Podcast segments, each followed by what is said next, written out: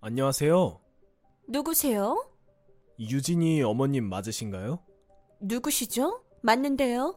저는 904동 사는 주민입니다. 그런데요? 연락은 어떻게 하셨어요? 다름이 아니고 제가 잠깐 동네에서 자전거를 세워두고 담배를 피고 있었는데 유진이가 제 자전거를 타고 싶었는지 타고 돌아다녔나 봅니다. 그래서요?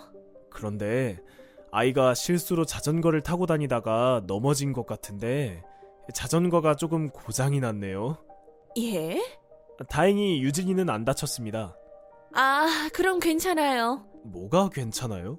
병원비 달라고 안 할 테니까 괜찮다고요. 아니, 그게 아니고요. 그럼요? 자전거가 고장이 났다니까요.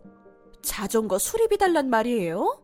아이를 꾸짖기에는 아이가 아무것도 모르는 것 같아서 제가 어머님 연락처 알려달라고 잘 타일렀거든요. 예, 아, 네. 죄송합니다. 제가 자전거를 잘 묶어뒀어야 했는데 잠깐 차에 뭐 가지러 간 사이에 유진이가 자전거를 가지고 놀았나 보네요. 드세요. 어, 감사합니다. 근데 제가 유진이 병원에 데려가서 다쳤다 그러면 어쩌시려고요? 아, 저도 넘어지는 것 보고 곧장 병원 데려갔습니다. 저도 유진이 또래 아이 키우는 입장이라 걱정돼서요. 다행히 의사 선생님이 다친 곳 없다고 해주셨네요. 아, 네. 저기 유진이 어머님 네? 자전거가 생각보다 많이 망가져서 작게나마 수리비 받는 게 맞을 것 같은데요. 커피 기프티콘 보내드렸는데요? 예? 자전거 얼마나 한다고요? 또 망가져봤자 얼마나 망가졌을 거고 현금으로 주는 것보다 이런 거 받으시는 게 더 좋지 않으시겠어요? 진심이신가요? 무슨 말씀이세요? 계좌번호 보내드리겠습니다. 비용은 정비소 가서 정확히 견적 뽑고 말씀드리겠습니다. 계좌번호 우리은행 1002 1111 1111입니다. 하 정말 저희 애들도 자전거 타면서 많이 망가뜨리고 하는데 그걸 꼭 받으셔야 하나요? 같은 동네 주민끼리 그 정도 정도 없나요? 어머님 말씀 신중히 해주시죠. 아, 네, 돈 붙였어요. 확인하시고요.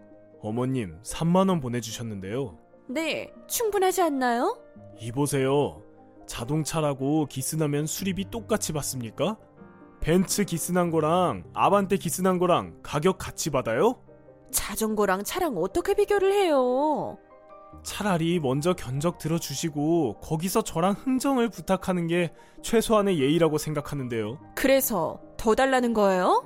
말씀 되게 기분 나쁘게 하시네. 10만 원만 받겠습니다. 돈 받고 나서 같이 정비소 가셔서 제 수리비 견적보다 제가 더 비싸게 받았으면 그 10만 원 그대로 돌려드리겠습니다. 10만 원이요?